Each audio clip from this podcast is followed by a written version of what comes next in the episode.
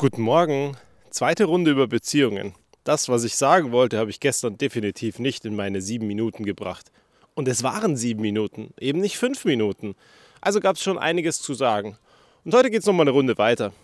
Das Erste, was ich zu gestern nochmal aufgreifend sagen möchte, ist, und das ist mir extrem wichtig, oh, grundsätzlich ist es auch so, dass Differenzen passieren in Beziehungen aus dem einfachen Grund, weil Mann und Frau aufeinanderprallen. Das ist jetzt auch bei gleichgeschlechtlichen Beziehungen so, weil einer den einen Part und einer den anderen Part einnimmt. Und genau deswegen knallt es dann eben. Weil wir gewohnt sind, dass wir seit Jahrmillionen von Jahren uns anders verhalten. Dieses Verhalten, das wir hier haben, mit dass wir in die Arbeit gehen, dass wir hier in einem Wirtschaftsgefüge funktionieren und in einer funktionierenden und takten Welt unterwegs sind, das war ja nicht immer so. Früher sind wir mal jagen gegangen oder eben Bären sammeln und die Höhle zu Hause herrichten, sich um das Volk kümmern, um den Stamm kümmern, die Leute wieder aufpäppeln, bis sie wieder zum Jagen gehen konnten, die Kinder groß kriegen. Und je nachdem, was für ein Geschlecht du hast, war deine Aufgabe genetisch bedingt eben was anderes. Und genau da knallt es jetzt. Und genau da knallen wir aufeinander. Also, ich bin zu Hause und bin auf dem Weg zum Arbeiten. Homeoffice, mal wieder. Und auf dem Weg zum Arbeiten liegt Schmutz auf dem Flur. Und ich habe es nicht gesehen. Aus dem einfachen Grund, ich bin auf dem Weg zum Arbeiten. Ich achte da nicht drauf. Ich kann es ausblenden. Und sobald ich auf dem Weg zur Arbeit bin, weiß ich, so, jetzt muss ich arbeiten. Später kommt meine Frau runter, guckt mich an von oben bis unten und meint, während sie den Staubsauger sich packt, hey, ist kein Problem, du kannst den Staubsauger auch mal benutzen. Ich gucke sie an und sage, ja, voll korrekt. Hast du absolut recht. Und natürlich hat sie recht. Und natürlich benutze ich den Staubsauger auch so wie gestern Abend zum Beispiel, dass sie die Kinder ins Bett gebracht hat und ich zu Hause unten aufgeräumt habe. Ein Teil des Ganzen ist dann der Staubsauger. Aber in meinem Moment, als ich auf dem Weg zum Schreibtisch war, habe ich das nicht wahrgenommen. Ich habe es ausgeblendet, weil ich ja die Aufgabe habe, jagen zu gehen.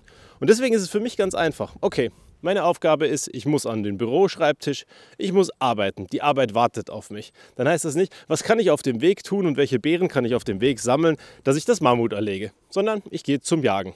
Und das ist ganz einfach für mich. Alles andere ist weg. Für meine Frau ist es genau anders. Genetisch bedingt sieht sie alles auf dem Weg, was da ist und was nützlich sein könnte. Und genau das nimmt sie mit oder erledigt sie, dass sie später nicht nochmal machen muss oder ihr auf die Füße fällt. Meine Genetik funktioniert halt eben anders, wie Ehre auch immer wieder ein Grund für Konflikte. Und deswegen wundere dich nicht, wenn so ein paar Sachen anders funktionieren, weil eben zwei Geschlechter oder zwei Typen von Menschen aufeinanderprallen.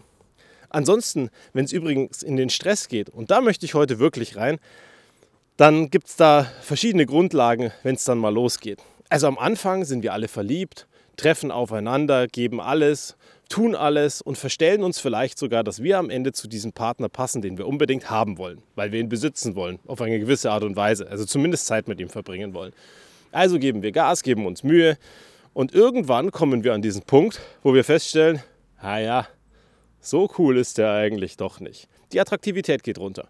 Und auf einmal fallen dir verschiedene Sachen auf. Und der ist nicht mehr nur noch glänzend, nur noch toll und farbig, sondern du depolarisierst. Also machst dir Gedanken darüber, naja, so toll ist es eigentlich nicht. Das passt nicht, jenes passt nicht. Übrigens, die Grundlage dafür, dass das nie passiert, ist Nähe. Also körperliche Nähe, Intimität, aneinanderkommen, sich anfassen, die Hand geben, Zeit miteinander verbringen, auch Beischlaf betreiben und kuscheln. Also genau die Dinge, die Nähe zueinander aufbauen.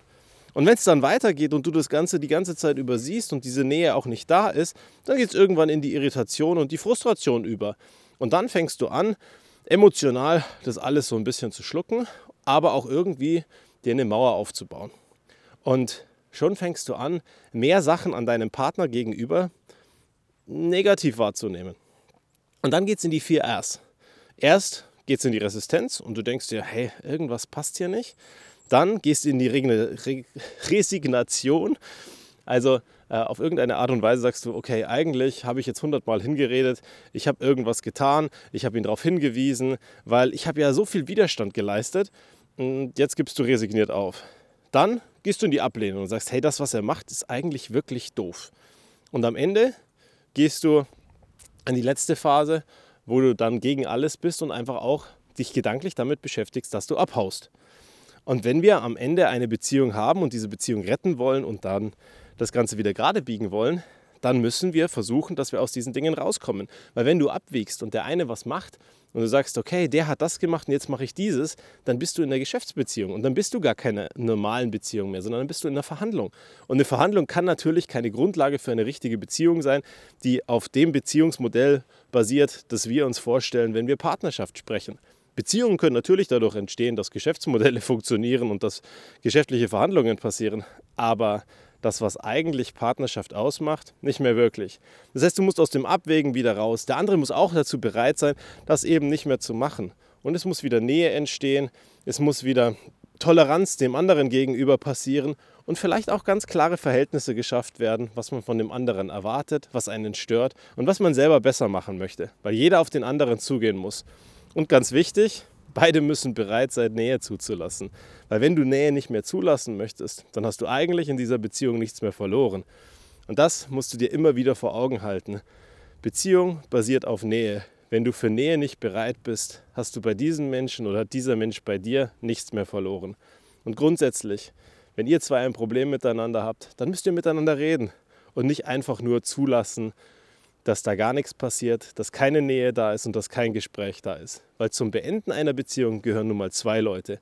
Und das Wichtigste ist, dass der Gegenüber, wenn du dich entschieden hast, deine Beziehung zu beenden, involviert ist und am Ende mit dir gemeinsam eine Entscheidung trifft. Zum Guten oder zum Schlechten. Bis zum nächsten Mal.